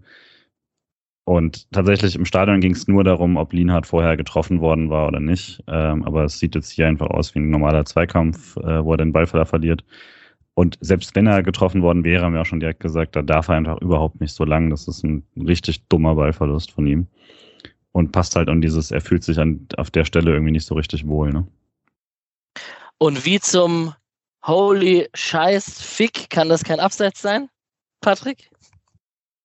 Also meine Erklärung war ja tatsächlich, dass ähm, was überhaupt keine Ausrede ist dafür, dass du diese Entscheidung nicht triffst, aber dass ähm, auch das Schiedsrichterteam gesehen hat, dass sich die ganze Freiburger Mannschaft erstmal nur außer Flecken äh, sich erstmal nur über Foul an Lienhardt beschwert hat, also sowohl Günther, Ginter als auch Lienhardt und dass man dann das gecheckt hat und einfach vergessen hat, Abseits zu checken, aber also die Abseitsentscheidung an sich ist halt glasklar, er kann in keine Torhüter-Situation, also in keine Torhüter-Aktion reingehen, weil wenn er eine Torhüter-Aktion macht und runtergeht, um den Schuss abzuwehren, egal ob mit dem Fuß oder mit der Hand, dann fällt er halt in Mukoko rein und damit ist er halt glasklar abseits, also aktiv im Abseits. Und keine Ahnung, dass äh, Freiburg jetzt echt die Mannschaft ist, die innerhalb von einem äh, Kalenderjahr zwei Abseitstore trotz WEA bekommt ich, ich finde alle Verschwörungstheorien Quatsch. Es fühlt sich trotzdem scheiße an, tatsächlich. Ja. Also ich war auch, ich habe das ja von dir gelesen, Alex, und sowas, und dachte dann so, ja, keine Ahnung, ich habe das ja gar nicht gesehen, es war andere Hälfte, ich wusste überhaupt nicht, um was es da groß geht mit Abseits. Und habe das dann erst irgendwann, als ich wirklich zu Hause war, glaube ich, mir nochmal in Ruhe angeschaut. Und ich war völlig verwirrt, warum das nicht eine große Story ist. Und das wurde ja dann am nächsten Tag immerhin so ein bisschen. Ja, bei äh, keiner Wiederholung, auf The Zone nicht, auf Sportschau nicht, also, also den wenigen. Doch, doch, doch Sportschau war es drin und The Zone, muss man 1. fairerweise sagen, äh, Sport 1 hat es auf jeden Fall auch drin, äh, äh, Sportstudio hat das nicht drin. Äh, bei The Zone muss man sagen, Alex Schlüter hat das direkt gesehen. Äh, wenn ich mir mal angeschaut habe, Schlüter äh, meldet sich wohl rein mit, das ist doch abseits. Und alle, also sonst sieht's halt niemand. äh, Finde ich, finde ich richtig krass. Ähm, und also weil ich fand, als ich dann einmal gesehen habe, dachte ich, äh, klarer geht's ja eigentlich nicht. Gerade nach letzter Woche, wo man dann ewig quasi diskutiert hat, Leute, die einen Regeltext gepostet haben und sowas, ist das ein Slam Dunk. Also leichter geht's nicht. Das ist, er steht einen halben Meter vor ihm und Flecken kann sich nicht frei bewegen. Also was, ich verstehe nicht mal, wie das eine Diskussion sein kann. Und dass sie es tatsächlich angeschaut haben, wäre noch schlimmer. Meine Hoffnung wäre, Leute auf Twitter hatten das ein paar Mal als These, dass sie tatsächlich nur dieses Lean voll angeschaut haben. Aber eigentlich haben sie ja jetzt einen Assistenten, der ausschließlich die Abseitssachen checkt. Von daher kann es das eigentlich nicht sein. Äh, noch ganz kurz für die Leute, die den Rasenfunk gehört haben, vielleicht vor uns, weil der vor uns rauskam. Äh, da haben sie noch drüber gesprochen, dass es vielleicht sein könnte, dass es einfach kein Abseits war von Mokoko, weil es kein Live-Bild gab davon. Ähm, aber es gibt inzwischen ganz gute Bilder, die zeigen, dass Mokoko halt klar im Abseits steht bei der, beim Schuss. Also das ist äh, es ist einfach eine Fehlentscheidung. Punkt. Ja, und auch, also es wurden ja auch komisch, also es wurden ja am ersten Spieltag in der Bundesliga auch schon zwei ähnliche Situationen einfach gepfiffen und naja. Ähm, ähm, und ja. vielleicht noch kurz, ähm, weil wir hatten die Diskussion gestern in der Gruppe, ob was passiert wäre, wenn da nichts 3-1 fällt. Also gefühlt hat sich, also es hat sich nicht so angefühlt im Stadion, aber es ist halt Fußball. Ähm, du kannst halt, also man sieht es in 90 plus 3 gibt es noch mal eine Ecke von links, dann wo Sevilla drankommt im Kopf und den drüber köpft. Und solange da halt Ball im Spiel ist und vor allen Dingen solange Nils Petersen im Spiel ist, kann da halt immer mal einer reinfallen. Und das, die Chance wurde halt genommen. Und das ist jetzt, ja, es hat mich, glaube ich, weniger geärgert, weil die Energie so war, wie sie war im Spiel, aber es ist halt trotzdem nervig. Ja, 100%. also das, Sorry, aber das Argument ist eh der allergrößte Quatsch. Also möchte ich nochmal unterstreichen. Da wäre eh nichts mehr passiert und es war das 3-1. Ja, halt's Maul. Das, das gibt, sorry, dass ich da so deutlich werde, aber es gibt noch fünf Minuten plus Nachspielzeit, also lass mich in Ruhe und da kann man noch aufs 2-2 gehen. Ähm, bei uns in, der, in dem Vereinsheim, sorry Julian, ähm, 20, 30 Leute, alle Kicker in ihrer Freizeit, alle haben gesagt, das muss abgepfiffen werden. Also alle direkt Krass. unisono. Also ganz crazy. Ja, jetzt Julian. Ich glaube halt für mich war es deswegen weniger emotional, weil ich nicht, weil ich A, weil ich wusste, dass es passiert ist und danach dachte ich halt tatsächlich, gut, zu dem Zeitpunkt, das mit dem 3-1 habe ich dann so ein bisschen abgeschrieben. Äh, gehe voll mit euch, das ist überhaupt kein Grund, dass man dieses Spiel nicht noch hätte holen können. Äh, es lief nur zu dem Zeitpunkt halt alles gegen den SC, dass ich dann jetzt tatsächlich, also wenn du mich fragst, hätte der SC noch was gemacht? Ich glaube nicht, aber wie ihr beide gesagt habt, also ähm, Fußball plus eben äh, Heimspiel mit einem entsprechenden, es reicht ein Ball, es reicht ein Standard, es reicht ein Petersen-Moment und dann hätte man ein richtig geiles 2 zu 2 gehabt, weil das noch zu holen wäre auch äh, so für die Moral nach dem Spielverlauf echt cool gewesen. Und daher extra ärgerlich. Und ich finde es auch ein bisschen frech, jetzt ist Montagabend, mal gucken, was noch morgen kommt oder so, aber dass kein Wort dazu kommt, finde ich eine Unverschämtheit, ehrlich gesagt, jetzt äh, von, von, also ich hätte bei allen anderen Vereinen der oberen Tabellenhälfte gibt es irgendwie danach ein Statement dazu oder so, weil Frankfurt wird hoch und runter diskutiert und es gibt irgendwelche Sonderbrennpunkte dazu. Und das hier ist so ein Open, also ist so ein, so ein klarer Fall. Und da hätte ich dann einfach nur gerne ein kurzes, nee, wir haben es gecheckt und wir finden das richtig so, dann fände ich es eine Unverschämtheit, aber dann, weiß ich wenigstens, woran man ist. Aber so, eine, so ein Schweigen finde ich tatsächlich weird, weil wenn das so gepfiffen wird, dann schmeißt das die Abseitsregel um, wie wir sie kennen und das sollte man dann auch wissen. Ja, dem gibt es eigentlich so nichts mehr hinzuzufügen. Ich gucke gerade so ein bisschen die Kommentare durch, die unter unserem Tweet ähm, noch reinkamen vor der Aufnahme. Also da werden auf jeden Fall Spieler wie Gregoritsch, Doan, Ginter gelobt, Neuzugänge, die alle wie die Faust aufs Auge passen? Äh, bei Ginter möchte ich kurz einhaken, weil wir den jetzt wirklich gar nicht erwähnt haben und der war im äh, Stadion ersichtlich sehr krass gut. Äh, Julian hat vor allem sowohl bei Sildilia mit den ein, zwei Wacklern als auch bei Lienhardt die Pässe mit dem linken Fuß äh, erwähnt. Und diese Situation halt, dass man wirklich Fehler hatte in der letzten Kette, die hat eigentlich ausnahmslos Ginter ausgebügelt. Und das war ein wirklich ultra gutes Spiel und ähm, ich hatte ihn bis äh, heute Morgen Mittag auch nicht als Spieler des Spiels, aber umso mehr ich über das Spiel nachdenke, ähm, wird es gleich, glaube ich, werden. Bei mir ist es Grifo. Ich nehme es schon mal vorweg, weil ich es beeindruckend fand, wie er einfach überall auf dem Platz mittlerweile zu finden ist. Ja, wenn wir schon da sind. Ich, also im Stadion war ich bei Scholloy weiß nicht, ob ich hundertprozentig nach, nach jetzt nochmal gucken mitgehe, aber ich fand es tatsächlich so gut, dass und dass niemand anderen so viel klar besser, dass ich äh, Scholler nehmen würde. Ähm, muss aber auch sagen, jetzt beim nochmal gucken, ist mir Grifo auch nochmal viel mehr aufgefallen. An, das sage ich fast jede Woche, aber an wie vielen Aktionen er halt am Schluss wieder der zentrale Mann war, das ist so krass. Aber trotzdem nehme ich Scholler. Ich habe es hier auch rausgeschrieben, sieben von sieben langen Bällen und es waren halt eigentlich alles diagonale Verlagerungen. Das ist eine krass gute Quote. Das, ja. Ja, 100 Prozent ist eine krass gute Quote. Bravo, Patrick. Du hast eine Sache noch herausgeschrieben, die ich sehr interessant fand. Ähm, Habe ich nicht darauf geachtet, ist, dass Höfler weniger Ballkontakte hat als Eckestein und generell weniger, als er schon in manchen Spielen hat. Äh, die These, die du dazu geschrieben hast, ist, dass er jetzt öfter aus dem Spiel genommen wird, weil einfach so langsam Gegner checken, dass Höfler ziemlich wichtig ist. Kann schon sein. Gilt es zu beobachten. Für mhm. Stuttgart wird das nicht schaffen. Kann ich schon mal vorwegnehmen. Ist vielleicht auch äh, so ein bisschen, man hat dann doch äh, mehr Phasen des Spiels, auch wenn es nicht so ganz auffällig war, man hat dann doch viel, wenn man beides jetzt in der eigenen Hälfte hatte, äh, mit langen Bällen gelöst. Und ähm, da wird dann Höfler überspielt und dann ist eher Eggestein der, der die zweiten Bälle mal einsammelt, dann ist es halt vielleicht nicht unbedingt Höfler.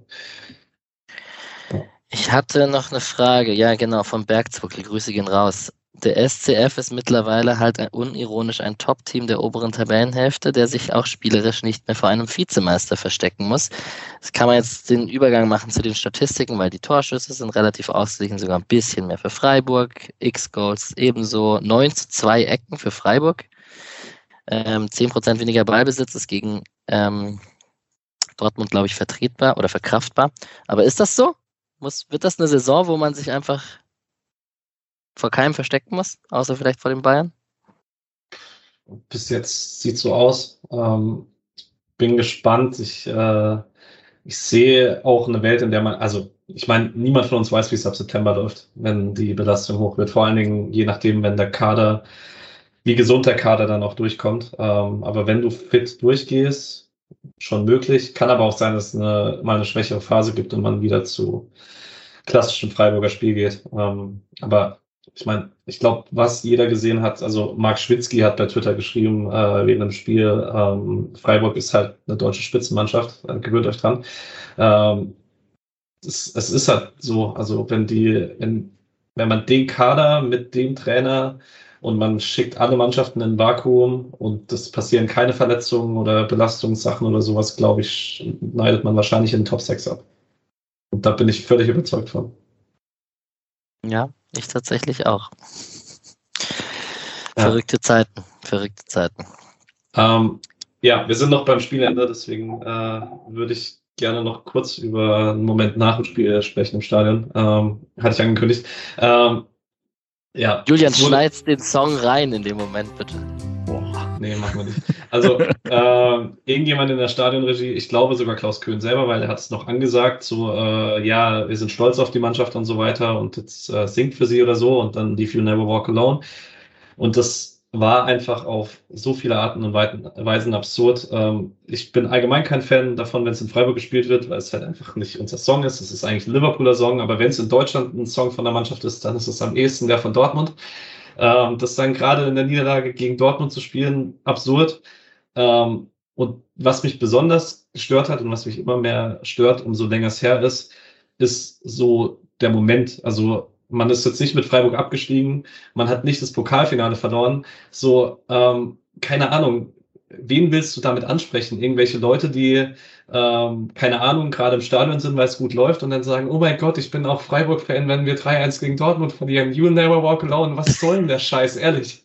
Spielt es für Leute, die bei 0-0 gegen Burghausen im Stadion waren. Aber nee, also überhaupt sei, wenn ihr seit einem halben Jahr SC-Fan seid, willkommen, ist alles okay. Aber ähm, ich, ich verstehe es einfach nicht. Ich, ich verstehe nicht, wenn man einerseits sagt, man möchte seinen eigenen Anspruch nicht verlieren ähm, oder das eigene Bild nicht verlieren.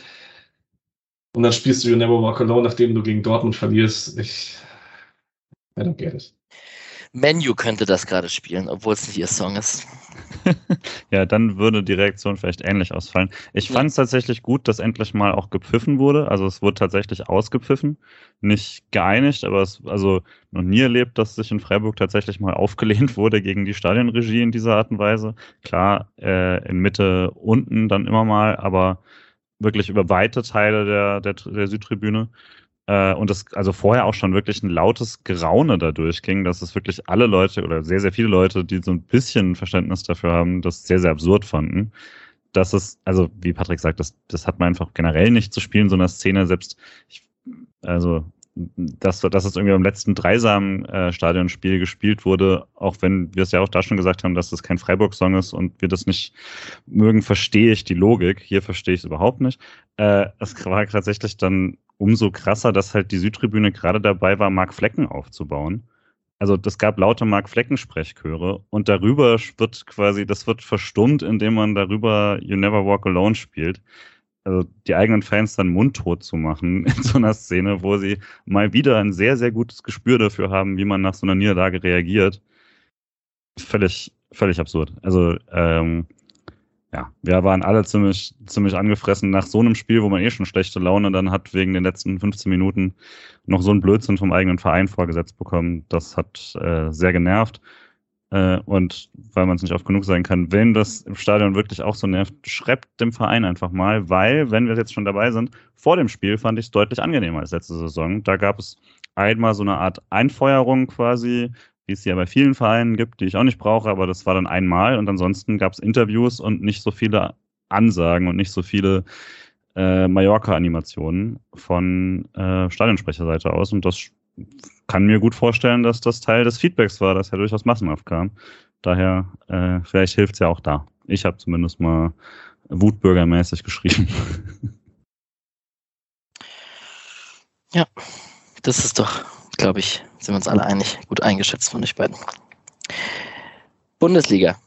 Spieltag. Ähm, ich wollte noch eine Sache sagen zu Marc Flecken übrigens, weil viele jetzt Angst haben, ob der jetzt einen Knick davon bekommt oder so. Ähm, kann ich mir fast nicht vorstellen. Ich glaube, der ist, äh, also erstmal gute Reaktion von den Fans. Ich glaube, da standet ihr dann mittendrin, logischerweise. Aber einfach generell ist er so ein Typ, bei dem ich mir relativ wenig Sorgen mache. Wir werden sehen. So, und jetzt geht es zum Bundesligaspieltag. Was ist das Lustigste, was man besprechen kann? Bayern krass gut. Die habe ich gestern gesehen über 90 Minuten tatsächlich. Musiala ist heftig. Äh, hat Patrick auch so rausgeschrieben, kann ich so bestätigen. Ich habe noch Glückwunsch zur Meisterschaft dazu geschrieben. Oh, ja. Ja. Ähm, weil Freiburg-Bezug äh, kurz äh, Leverkusen-Augsburg. Erstmal, ähm, Rafael Gikiewicz hatte eine sehr unruhige Woche, nachdem in Augsburg öffentlich wurde, dass man gerne für den Damen holen würde.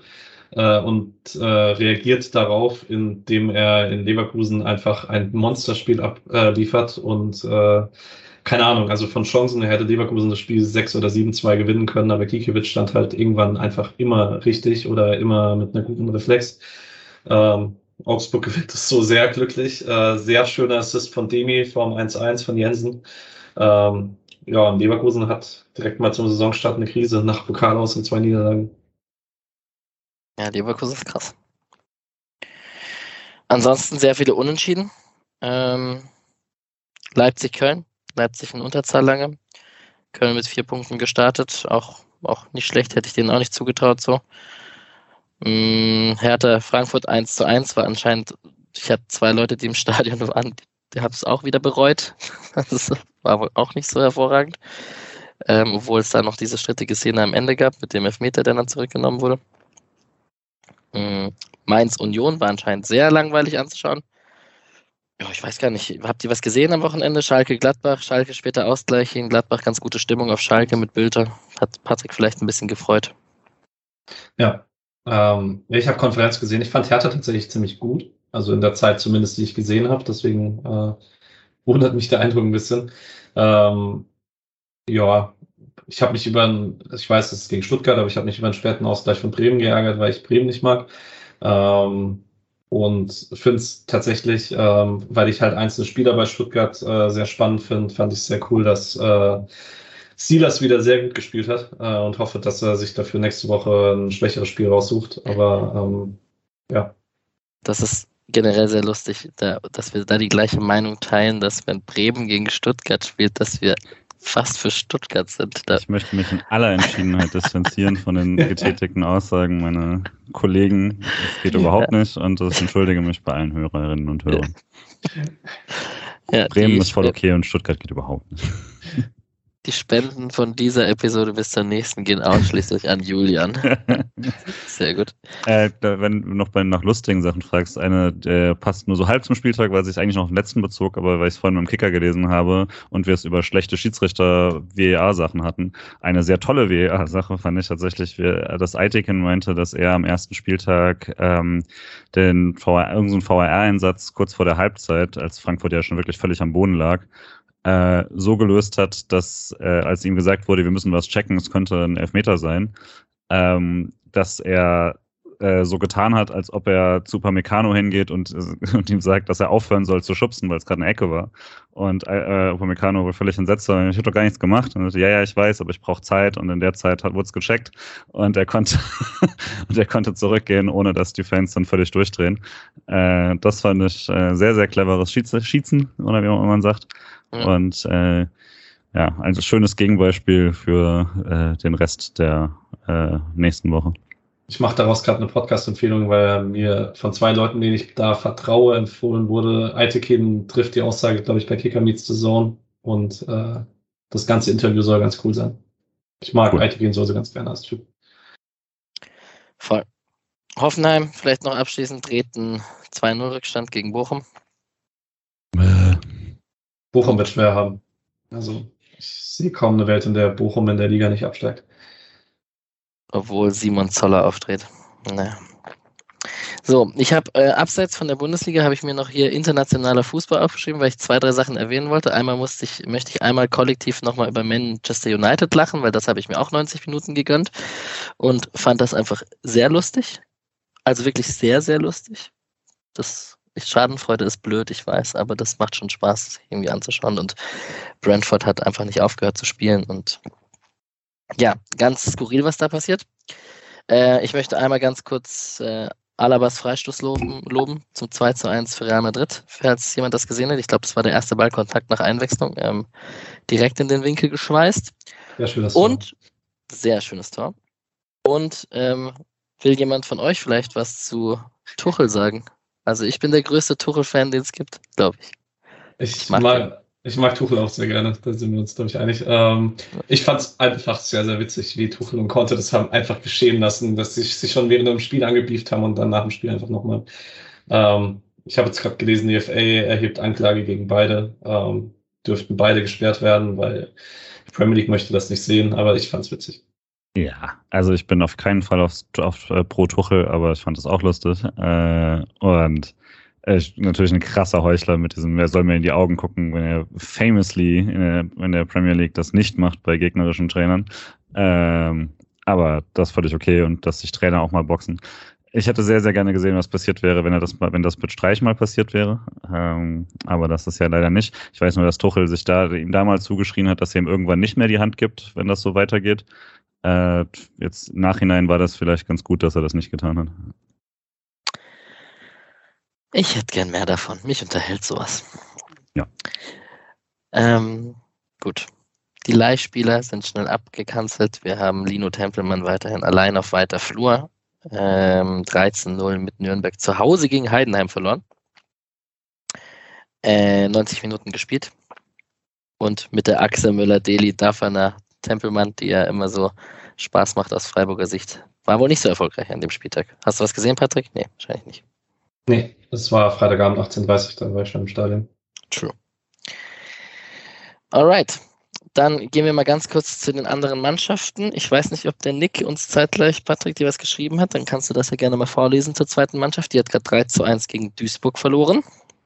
Ähm, ich lese es nicht vor, dafür ist es zu viel Text. Ihr kennt Nick. Ähm, lest bei ihm auf dem Blog im Zweifel. Ähm, ja, also absurd schlechte Standardverteidigung von Freiburg. Ähm, man hatte fünf Stoppel, äh, Stoppelkampfstandards in dem Spiel und alle fünf wurden zu einer glasklaren Torchance.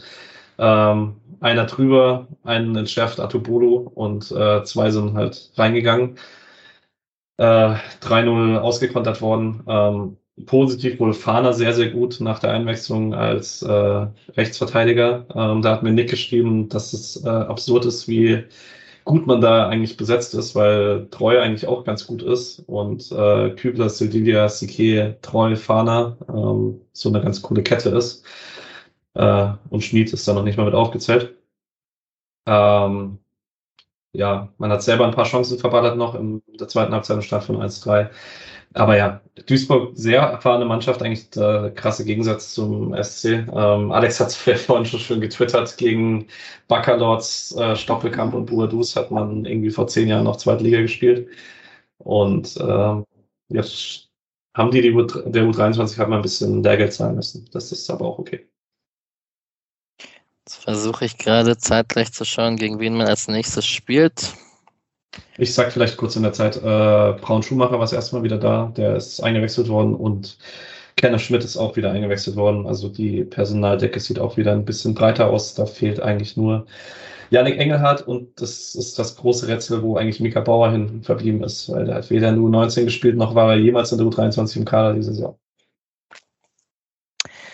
Die zweite Mannschaft spielt am Samstag 14 Uhr, also am gleichen Tag wie unsere erste. Das hat auch irgendeiner auf Twitter geschrieben. Sorry, dass ich den Namen gerade nicht weiß.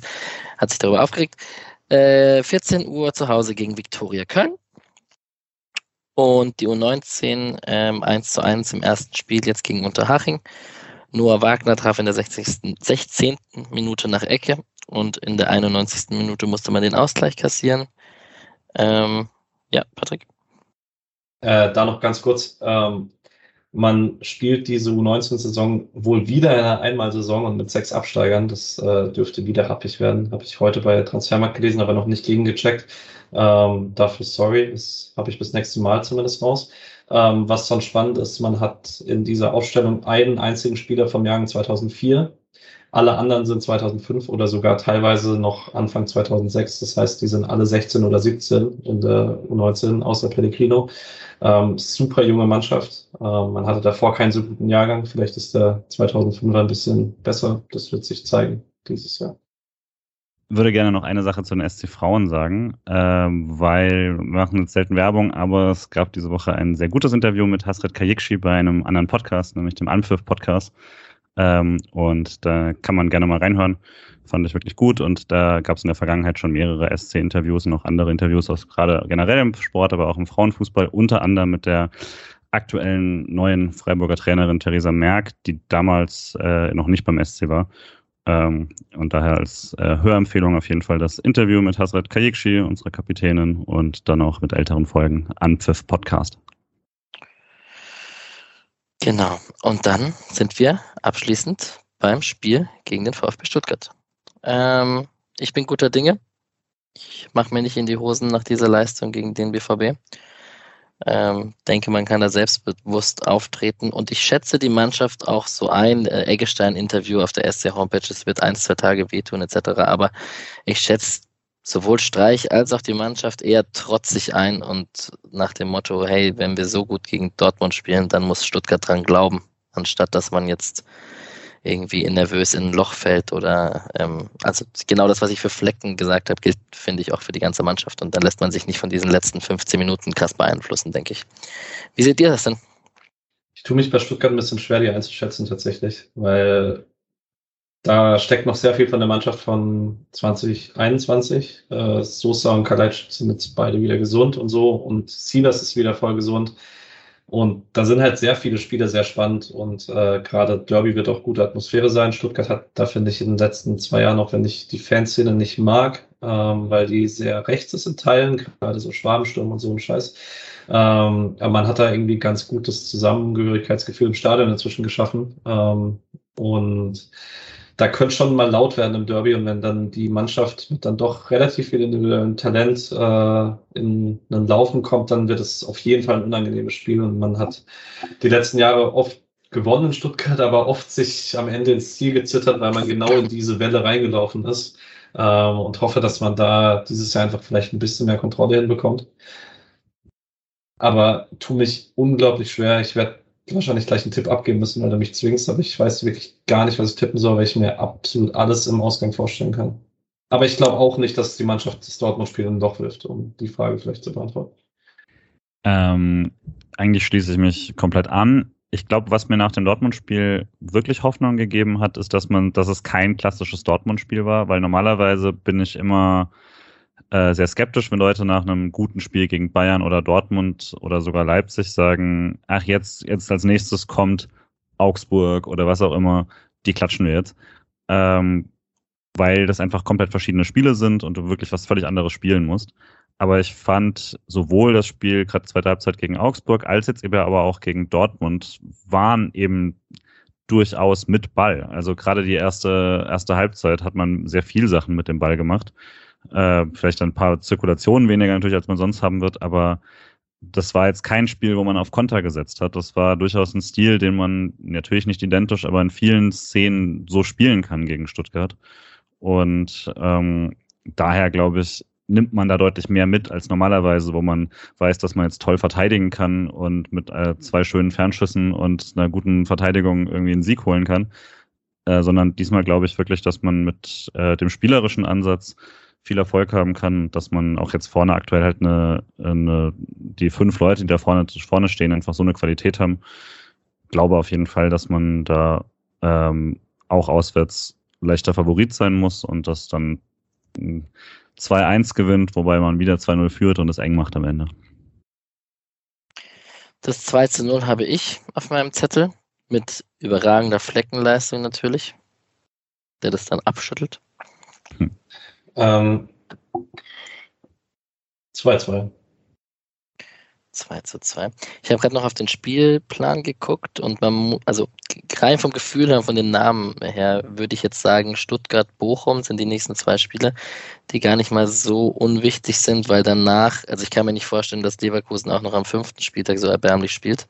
Und wenn man dann Leverkusen, Gladbach, Hoffenheim hat, hört sich das für mich auf dem Papier schon schwerer an als jetzt Stuttgart und Bochum in den nächsten zwei Spielen. Ist vielleicht aber auch neues Freiburger Selbstbewusstsein, dass man einfach in jedes Spiel reingeht, um zu gewinnen und sich das auch zutraut. Daran muss man sich irgendwie noch gewöhnen, wenn man den Spielplan anschaut, dass man irgendwie auch gegen Gladbach und gegen Dortmund und so sich was ausrechnen kann, wenn es gut läuft. Ich würde aber vielleicht trotzdem deinen Punkt bekräftigen, weil die beiden Spiele, die letzten beiden sind, bevor dann September ist. Und ähm, dann hat man zwar irgendwann noch mal eine Länderspielpause nach den drei Spielen, die du angesprochen hast, aber de facto beginnt dann die Zeit ohne wirkliche Pause. Das heißt, äh, die zwei Spiele sind nicht ganz unwichtig, damit man sich in eine äh, entspannte Situation bringt. Korrekt. Da kommt ja noch was auf uns zu. Wann ist die Auslosung? Freitag in einer Woche, ne? Zehn Tage. Genau. Nee, elf Tage. Je nachdem, wann ihr das hört. ähm, Ja, wir überlegen so ein bisschen, ob wir da eine Live-Folge draus machen. Kann man ja mal spoilern und euch in unsere Gedankenwelt einbringen. Ähm, Auslosung Euroleague, bisschen die Gegner analysieren und ein bisschen schauen, wo es hingeht und direkt vielleicht noch live Hotels buchen. Das wäre natürlich ein Traum. Aber ähm, lasst euch überraschen, da kommt bestimmt noch was. Und genau, dann wünsche ich euch eigentlich in diesem Sinne eine gute Woche. Und wir hören uns nach dem Auswärtssieg in Stuttgart. Macht's gut. Ciao. Ciao. When you walk through a storm,